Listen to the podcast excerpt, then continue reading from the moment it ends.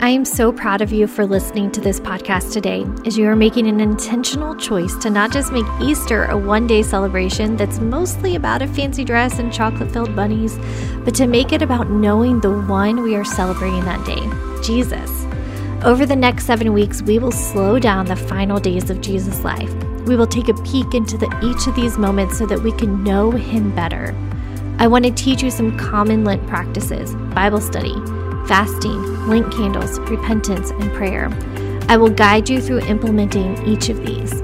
Help me spread the message by sharing it with your friends and family on social media, and also by clicking the button to text this episode to them. We both know all of us struggle with how to really focus on Jesus during Easter.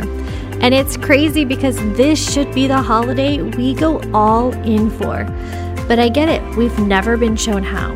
My friend, that all changes with this study. We are going to do this together. This Lent study is brought to you by Online Women's Bible Study. I would love for you to join our community as we are growing even more in God's Word. And I'm giving you a week free to try out being a member at online women's bible study dot com. This will be automatically applied when you sign up today. This spring, we are studying the book of James, which is the perfect complement to this final day's Lent study, because it was one of the very first letters written to the first followers of Jesus. So as you are studying the final days of Jesus' life, you will see how the first followers lived it out.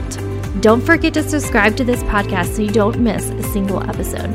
All right, let's get started with today's session. Questions and a helper. If you haven't already, spend some time in prayer. Praise God, repent of sins, ask for others and yourself, yield to God, then wait and listen. I hope you are loving our study of Scripture together and that God is speaking powerfully to you. If not, if it falls flat, ask Him to bring His Word to life to you. I'm praying that for you. Today, I'm going to leave you on your own. I want you to practice some of the things we've applied in the study so far. I'll give you some basic guiding, but I want you to fill in the blanks. You can do it. Ask Him to lead you. I can't wait to hear what He shows you. We are going to look at two different things Jesus said during the Passover meal He shared with the chosen twelve. Read John chapter fourteen, verses one through fourteen, and note what occurs. John fourteen, verses one through fourteen. Do not let your hearts be troubled. You believe in God, believe also in me. My Father's house has many rooms, and if that were not so, would I have told you that I am going there to prepare a place for you? And if I go and prepare a place for you, I will come back and take you to be with me, that you also may be where I am. You know the way to the place where I am going. And Thomas said to him, Lord, we don't know where you are going, so how can we know the way? And Jesus answered him, I am the way and the truth and the life. No one comes to the Father except through me. If you really know me, you will know my Father as well. From now on, you do know him and have seen him. Philip said, Lord, show us the Father, and that will be enough for us. And Jesus answered, Don't you know me, Philip? Even after I have been among you such a long time, anyone who has seen me has seen the Father. How can you say, show us the Father? Don't you believe that I am in the Father and that the Father is in me? The words I say to you, I do not speak on my own authority. Rather, it is the Father living in me who is doing his work. Believe me when I say that I am in the Father and the Father is in me, or at least believe on the evidence of the works themselves. Very truly, I tell you, whoever believes in me will do the works I have been doing, and they will do even greater things than these, because I am going to the Father, and I will do whatever you ask in my name, so that the Father may be glorified in the Son. And you will ask me for anything in my name, and I will do it. Question: what does Jesus teach about heaven? Prompt: write out verse six and then write out your own definition for each of the de- descriptors Jesus gave himself. Verse six: I am the way, the truth, and the life. Question: what did Philip ask in verse eight? And have you ever asked a similar question? Do you have those questions now? Verse eight said, Lord, show us the Father, and that will be enough for us. Question: How did Jesus respond when asked for proof that he is God? Question. What does Jesus say when he say we would be able to do? Do you honestly believe that? And have you ever experienced this happening? Why or why not? Don't you love how patient Jesus is with our questions? He isn't afraid of them. Know that it is safe to bring all your questions to him. Prompt. Question. Do you have any questions for him? Ask him, then actively look for his answers. I've tried to phase myself out of this study on a lot of days so you can see you can pursue him on your own. Just you and his word open. You don't need to have a Bible study. Hear me. I see great value in Bible studies. Obviously, it's what I do for a living, but I am begging God that you know that his word is enough, and it's all because of the gift he has given us. Read John fourteen, verses fifteen through thirty-one, and note what occurs. John fourteen, verse fifteen through thirty-one. If you love me, keep my commands. And I will ask the Father, and he will give you another to advocate to help you and be with you forever, the Spirit of truth.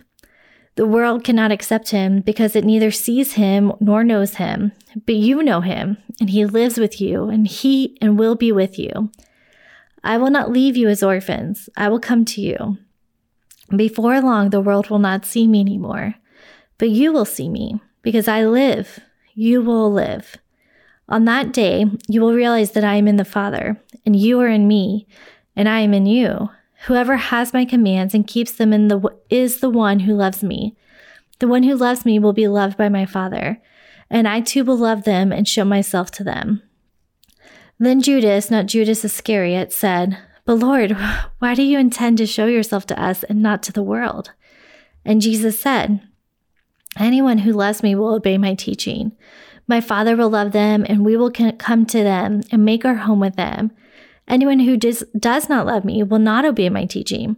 These words you hear are not my own. They belong to the Father who sent me. All this I have spoken while still with you. But the Advocate, the Holy Spirit, whom the Father will send in my name, will teach you all the things and will remind you of everything I have said to you. Peace I leave with you. My peace I give to you. I do not give to you as the world gives. Do not let your hearts be troubled, and do not be afraid. You heard me say I am going away, and I am coming back to you. If you left me, you would be glad that I am going to the Father, for the Father is greater than I. I have told you now before it happens, so that you, when it does happen, you will believe. I will not say much more to you.